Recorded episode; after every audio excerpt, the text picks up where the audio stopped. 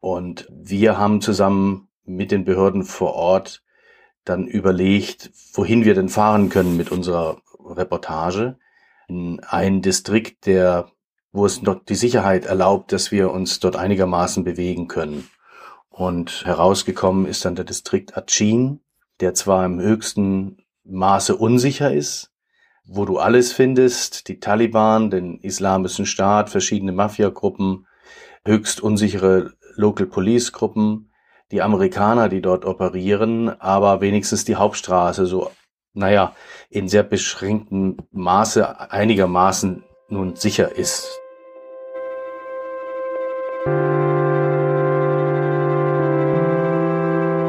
Die Geschichte hinter der Geschichte. Der wöchentliche Podcast für Freunde der Zeit.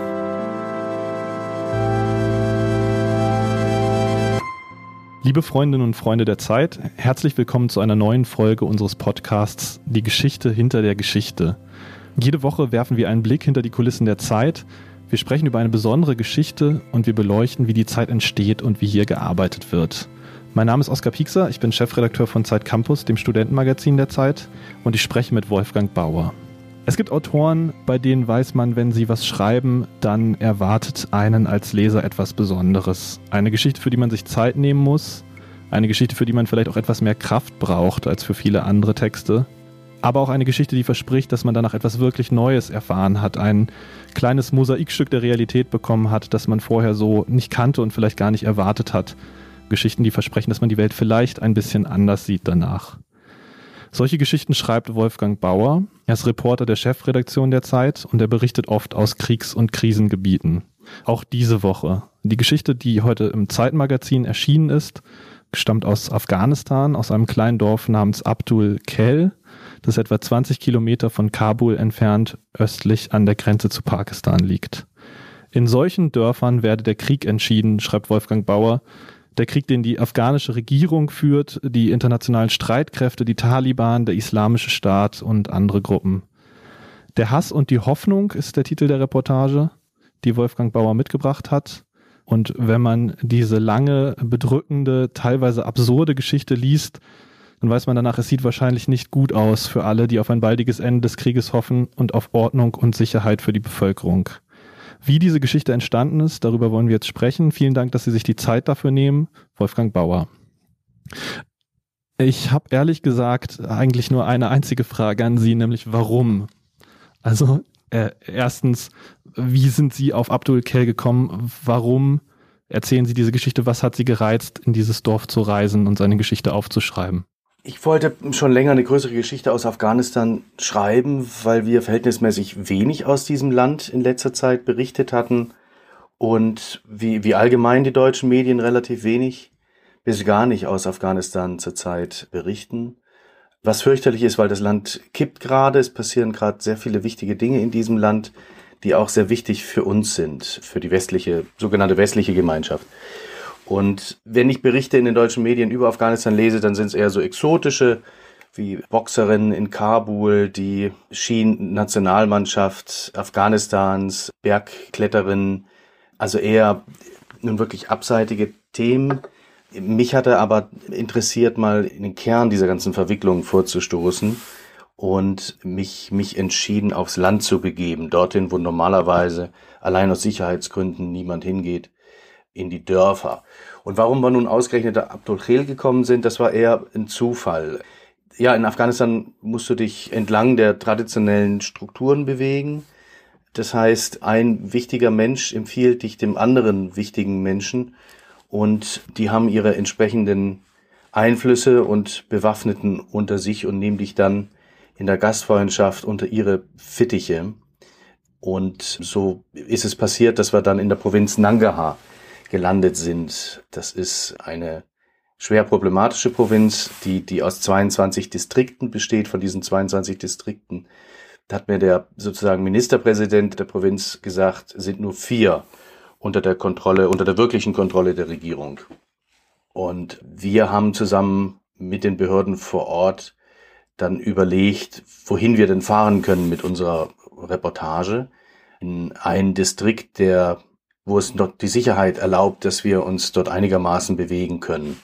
Und herausgekommen ist dann der Distrikt Achin, der zwar im höchsten Maße unsicher ist, wo du alles findest, die Taliban, den Islamischen Staat, verschiedene Mafiagruppen, höchst unsichere Local Police Gruppen, die Amerikaner, die dort operieren, aber wenigstens die Hauptstraße so, naja, in sehr beschränktem Maße einigermaßen nun sicher ist. Deswegen haben wir dann miteinander beschlossen, nach Achin zu fahren und dort unter dem Posten der Grenzschutzpolizei, der wir dann zugewiesen worden waren, auch wieder aus Sicherheitsgründen.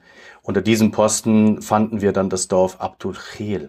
Also es war mehr oder minder eigentlich ein Zufall, dass ausgerechnet dieses Dorf uns in den, in den Fokus geriet. Ja, Unsicherheit haben Sie gerade als Stichwort gesagt. Das ist ja auch das, was die Geschichte ganz stark prägt. Es gibt einen offenen Konflikt in Abdul Khel zwischen der IS und der Regierung. Sie schreiben von den amerikanischen Kampfdrohnen und Bombern, die man nicht sieht, aber zumindest hört immer wieder. Es gibt Sprengstofffallen, das Risiko der Entführung, speziell für Sie als ausländischen Besucher. Jetzt sagen Sie, da war Ihre Sicherheit irgendwie gewährleistet. Wie denn? Also die Straße ist sicher, mit der man in den Ort kommt. Und dann? Also woher nehmen Sie das Vertrauen in die Leute, die Sie da begleitet haben? Wer sind überhaupt diese Leute, die Sie da beschützt haben? Das war der Kommandeur der Grenzpolizei. Es gibt dort drei Arten von Polizei. Das ist die Grenzpolizei ganz oben, dann die National Police und dann die, die Local Police.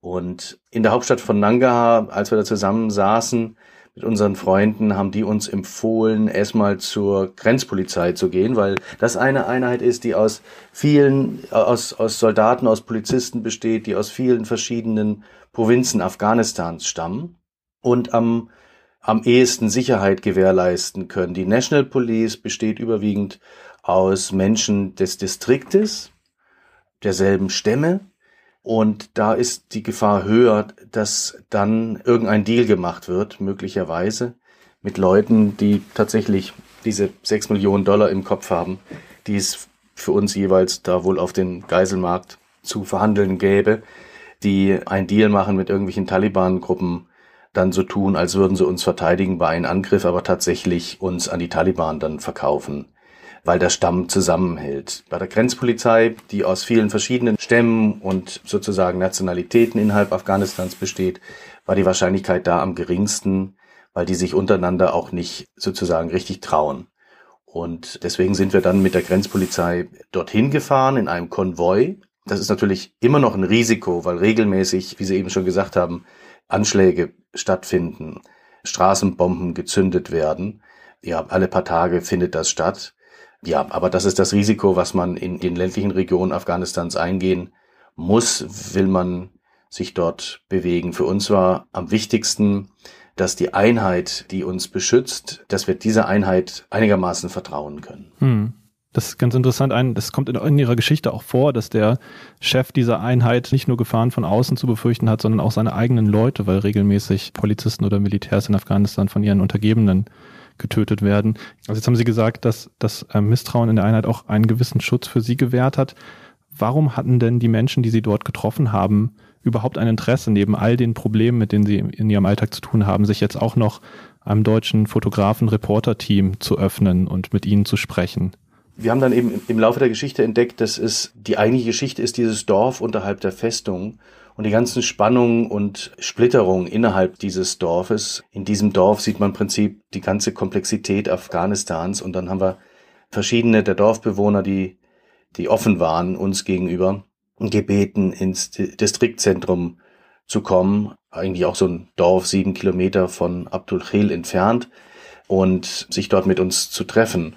Und ich hatte den Eindruck, die sehen trotz allem, trotz dieser ganzen verworrenen Politik und der Fehler, die da in der Vergangenheit gemacht worden sind, in uns, den Ausländern, die sie nur in zweiter Linie als Journalisten wahrgenommen haben, sondern in erster Linie als westliche Ausländer, als quasi Botschafter, denen sie ihre Geschichten erzählen können. So eine Art Schiedsrichter, also immer noch so eine Funktion, von der sie sich irgendetwas erhoffen, obwohl wir im Westen so viele Fehler in Afghanistan begangen haben.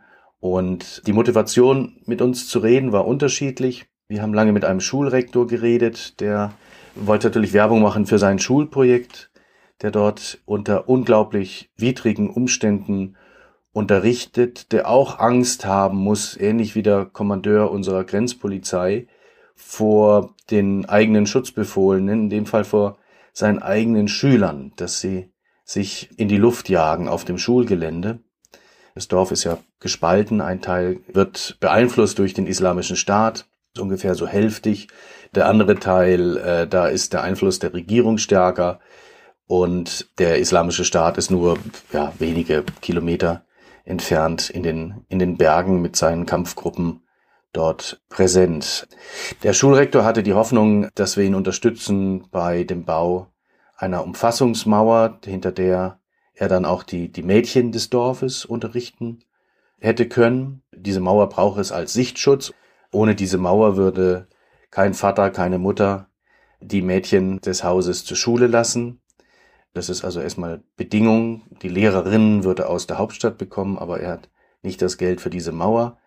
Da seine zweite Motivation war, uns so bisschen die Mechanismen innerhalb vom Dorf zu erklären, speziell auch uns zu, zu erläutern, welche Probleme die Local Police bereitet in dem Dorf. Auf diese Frage lief, liefen viele Gespräche immer wieder hinaus. Die Local Police, die angeführt wird eigentlich von einem früheren Taliban-Commander, im Prinzip einem Verbrecherkönig von den Amerikanern, jetzt unterstützt, der die Seiten gewechselt hat mit seiner Gruppe, 70 Mann vor drei Jahren und jetzt der offizielle Chef der Local Police in Abdul Khel und Umgebung ist und fürchterliche Dinge tut und fürchterlicher sei als IS und Taliban zusammen, wie mir Leute erzählt haben. Sehr viele Leute haben sich mit uns unterhalten, um diesen Mann bei uns anzukreiden, um uns als Botschafter zu benutzen dafür, dass die Regierung oder die Amerikaner diesen Mann aus dem Dorf bringen, äh, dass sie ihn entmachten. Sie sprechen von Bilal, korrekt? Das ist ja. Und dieser Bilal ist ja eine Figur, die, also wo ich mit meinem Latein so ein bisschen am Ende bin, wenn ich das lese, kann ich gar nicht anders als an irgendwelche Hollywood-Filme zu denken oder Romane. So, so seltsam ist diese Figur. Herz der Finsternis drängt sich so ein bisschen auf von Josef Konrad, also der lokale Herrscher, der seinen Namen in Steinen auf den Hügel hat schreiben lassen, wie den Hollywood-Schriftzug schreiben sie. Der Taliban war jetzt irgendwie taktischer Verbündeter der Amerikaner. Während sie ihn treffen, raucht er Opium. Es gibt die Geschichte, dass er im Opiumrausch schon Menschen getötet hat. Sie sind extra wiedergekommen in das Dorf, nachdem sie schon mal einige Tage dort waren in Abdul um diesen Bilal zu treffen. Warum war Ihnen das so wichtig, diesen Mann zu sprechen und sich auch da wieder diesem Risiko auszusetzen, sich diesem Mann ja auch anzuvertrauen durch ihre bloße Anwesenheit in seiner Nähe? Weil dieser Mann quasi auch der Schlussstein der, der amerikanischen Sicherheitsarchitektur in dieser Region darstellt. Ohne diesen Mann würde diese ganze Sicherheitsarchitektur auseinanderfallen. Er ist derjenige, der die, wie uns gesagt worden ist, die bösen Buben sucht für die Amerikaner. Er ist derjenige, der eben früher bei den Taliban war, immer noch seine Kontakte hat und wenn man jemanden sucht, natürlich da diese Kontakte dann auch entsprechend nutzen kann, ohne denen die Amerikaner glauben, dass sie dort nicht mehr arbeiten können gegen den islamischen Staat und das ist ihre absolute Priorität. Und sie verstehen eben nicht, dass das Regime dieses Mannes, der da jetzt im schwerelosen Raum sozusagen arbeitet und immer gewalttätiger zu werden scheint und immer prachtvoller zu werden scheint, dass dieser Mann im Moment für die Leute in Abdul Khel einer der wichtigsten Gründe ist, warum sie sich möglicherweise den Taliban oder dem islamischen Staat anschließen, weil alle anderen, die sind zwar auch grausam, aber sie, ihre Grausamkeit folgt entsprechenden Regeln. Während Bilal, er ist grausam, aber so haben uns die Leute gesagt, er folgt keinen Regeln. Er entscheidet Tag für Tag, je nachdem, wer ihm mehr Geld zusteckt.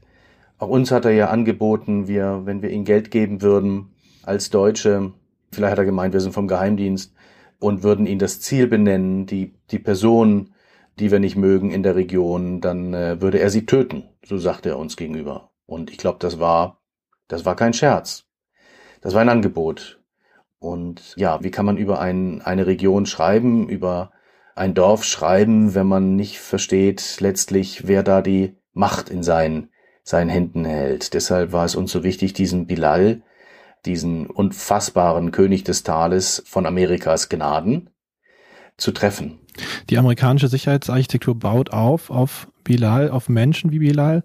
sagten Sie jetzt, ist der typisch? Ist das ein typischer Fall? Würden Sie sagen, das gibt es auch anderswo in Afghanistan? Ist das das Problem bei der Befriedung dieses Landes? Es gibt sehr viele Probleme bei der Befriedung dieses Landes. Die Local Police ist ein Problem, die war in den Vorjahren schon mal aufgelöst worden von den Amerikanern, nachdem es eben sehr, sehr viele Berichte von Menschenrechtsverletzungen gab und Übergriffen in den Dörfern, wurden die aufgelöst. Jetzt in den letzten Jahren von Obama wurden sie wieder eingeführt. Nach dem Fall von Kunduz an die Taliban, großer Schock 2015, die erste Provinzhauptstadt Afghanistans, fällt zurück in die Hände der Taliban, trotz tausender afghanischer Soldaten, die diese Stadt vermeintlich schützen. Und jetzt gibt es in weiten Teilen Afghanistans eben wieder diese Local Police. Die ist in manchen Bereichen okay, wie mir gesagt wird, in anderen Teilen, also nicht nur in Achin und Abdul Khel, fürchterlich und die Geisel dieser Dorfbewohner. In Nangarhar gibt es verschiedene dieser Local Police Leute, nur fünf Dörfer weiter, anderer Commander.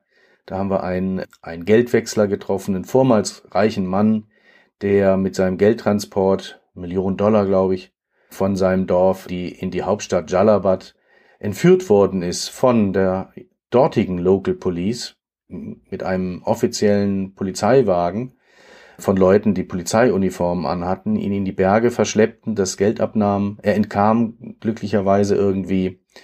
Und es ist klar, wer der Kommandeur ist, der Local Police, aber seit Wochen versucht er, also dieser Geschäftsmann, sein Geld zurückzubekommen und den Kommandeur ins Gefängnis zu werfen, der aber gedeckt wird von den übergeordneten Behörden, speziell vom, äh, wie man sagt, ich weiß es nicht, aber das ist der Vorwurf, vom Polizeichef der gesamten Provinz, denn diese korrupten äh, Commander der Local Police, die zahlen an ihre Vorgesetzten Gelder, also die Vorgesetzten, so der Vorwurf, sind beteiligt an den illegalen verbrecherischen Geschäften der Local Police Commander in, äh, also vor Ort und haben deswegen ein Interesse in vielen Fällen Leute dann zu decken. Und dieser Geschäftsmann zum Beispiel, der war jetzt schon überall beim Governor und so, um sein Recht einzufordern, wurde nur vertröstet und der droht jetzt, sich an die Taliban zu wenden, in die Berge zu gehen,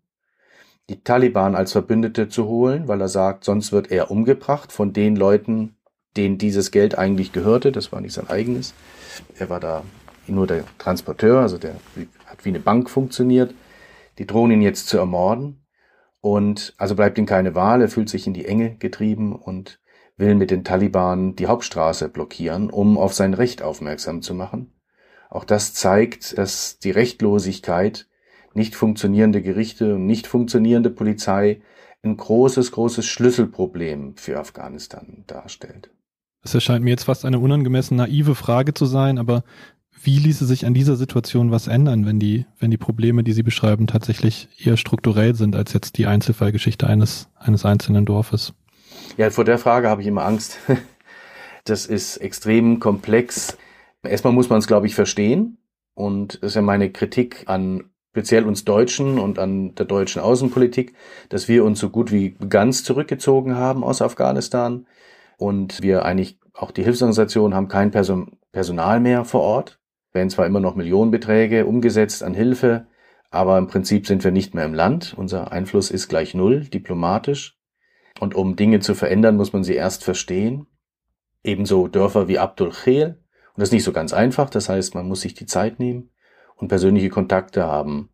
Und ich glaube, wir müssen in der Zukunft viel lokaler arbeiten. Wir müssen eben in dieses, äh, äh, erstens muss der Druck zunehmen auf die Amerikaner, dass sie transparenter werden in ihrer Kriegsführung. Die wird nämlich immer geheimer, immer verdeckter. Gerade jetzt unter Trump. Das ist sehr unheimlich, was da äh, im Moment passiert. Ähm, ein Schattenkrieg, der da abläuft in Afghanistan, immer mehr. Und ähm, die Amerikaner muss zunehmen, sich von der Local Police zu verabschieden. Es muss den Dorfgemeinschaften mehr Macht gegeben werden, den richtigen Leuten in diesen Dorfgemeinschaften mehr Macht gegeben werden eines der allergrößten Probleme in Afghanistan ist die Korruption. Und die haben wir erst so richtig groß gemacht mit unserer westlichen Entwicklungshilfe, die in Milliarden und Milliarden Höhe in dieses Land floss ohne richtiges Controlling. Korruption war immer schon Bestandteil der Gesellschaft in Afghanistan, aber die westliche Hilfe hat die Korruption erst zu einem gigantischen Biest gemacht, die kaum mehr kontrollierbar ist.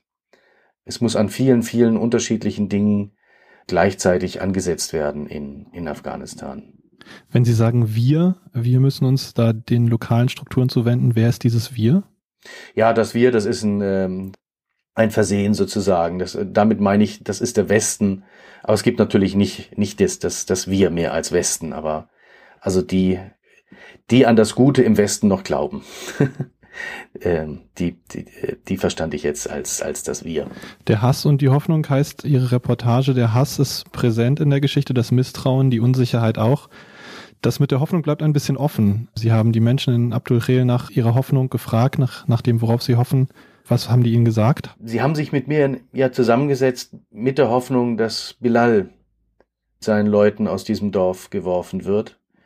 Ich glaube, das gelingt jetzt durch diese Reportage in der Zeit leider nicht. Er wird weiterhin dort, dort herrschen und Leute umbringen und erpressen. Die Menschen dort leben von Tag zu Tag, war mein Eindruck, und ihre Hoffnung betrifft jetzt meistens das Überleben ihrer eigenen Familien. Sehr weit darüber hinaus, so war mein Eindruck, geht jetzt die, die Hoffnung des Einzelnen nicht, dass es der Familie gut geht, dass die Familie nicht bedroht wird, dass die nächste Ernte gut wird, dass es Arbeitsplätze in Abdulchel gibt, dass keine Epidemien das Dorf erfassen und der islamische Staat ganz aus, aus Abdul Khel verschwindet, ohne dass die Amerikaner das Dorf bombardieren, äh, was getan wird ähm, mit zivilen Opfern. Der Schuldirektor hatte die Hoffnung, dass die Mauer gebaut wird, dass Bildung die Kinder voranbringt in mehreren Generationen, dass Bildung den Unterschied machen wird in 10, 20 Jahren und die Leute sich nicht mehr so einfach manipulieren lassen durch diese und jene Gruppe, die mit Geld und Waffen ins Dorf kommen. Also kaum jemand in Abdul kann lesen und schreiben, muss ich dazu sagen. Die Polizisten, mit denen wir unterwegs waren, die hatten eigentlich gar keine Hoffnung. Die hatten nur die Hoffnung, ja, dass sie befördert werden, dass sie an einen Posten eingesetzt werden, der, der nicht so riskant ist, dass sie sich mit ihren Kameraden verstehen, aber die haben nicht die Hoffnung jetzt, dass der afghanische Staat die Wende bringen wird dass die haben auch nicht die Hoffnung, dass sie den Staat, die Leute schützen können, weil sie, sie wissen, es ist eine Illusion. Sie hoffen, dass sie sich äh, gegenseitig schützen können auf ihrem Posten. Der schon zweimal überrannt worden in der Vergangenheit. Zweimal wurde fast die gesamte Besatzung umgebracht vom Islamischen Staat. Die Hoffnung haben sie und dass sie eines Tages zurück zu ihren Familien in den anderen Provinzen zurückkehren können, um dort mit dem Ersparten ähm, aus der Polizeizeit sich einen Traktor kaufen können, wenn sie Landwirtschaft haben. Oder dem Sohn, meistens ist es der Sohn, immer noch äh, eine, eine gute Ausbildung gewährleisten können, dass er entweder einen guten Job in Afghanistan bekommt oder nach Deutschland fliehen kann. Haben Sie persönlich Hoffnung für diesen Ort oder hoffen Sie mit Ihrer Geschichte da etwas verändern zu können, verändert zu haben? Ich hoffe, mit der Geschichte das Interesse wieder zurückzubringen für Afghanistan, das hoffe ich. Ich hoffe, mit der Geschichte so manches Klischee, das wir über Afghanistan im Kopf haben, und wir haben so viele Klischees über Afghanistan, ein bisschen anknacksen zu können. Ich habe jetzt keine Hoffnung, leider, dass wir jetzt mit der Berichterstattung diesen Ort verändern können. Vielleicht habe ich die Hoffnung, dass es den einen oder anderen Leser gibt, der vielleicht dem Schuldirektor etwas Geld geben mag für seine, für seine Umfassungsmauer. Also insgesamt ist es völlig unsinnig, die Hoffnung aufzugeben. Afghanistan wird auch wieder in ruhigere Gewässer kommen. Und auch in Afghanistan, selbst in Afghanistan, werden sich die Stürme wieder legen. Also es wäre dumm, da die Hoffnung aufzugeben. Liebe Freundinnen und Freunde der Zeit, liebe Hörerinnen und Hörer, das war die aktuelle Folge unseres Podcasts Die Geschichte hinter der Geschichte. Dafür habe ich mit dem Reporter Wolfgang Bauer gesprochen. Vielen Dank, Herr Bauer. Mein Name ist Oskar Piekser. Ich verabschiede mich. Wenn Ihnen diese Folge gefallen hat, wenn Sie gerne zugehört haben und wenn Sie mehr von uns hören wollen, dann abonnieren Sie doch den Podcast. Jede Woche sprechen da wechselnde Redakteurinnen und Redakteure mit Reportern und anderen Köpfen hinter der Zeit über aktuelle Geschichten. Sie können alle bisherigen Folgen hören und den Podcast abonnieren auf der Internetseite freunde.zeit.de, wenn Sie dort das Stichwort Podcast auswählen. Ich bedanke mich bei Ihnen fürs Zuhören. Ich danke nochmal Wolfgang Bauer für seine Zeit. Auf Wiederhören.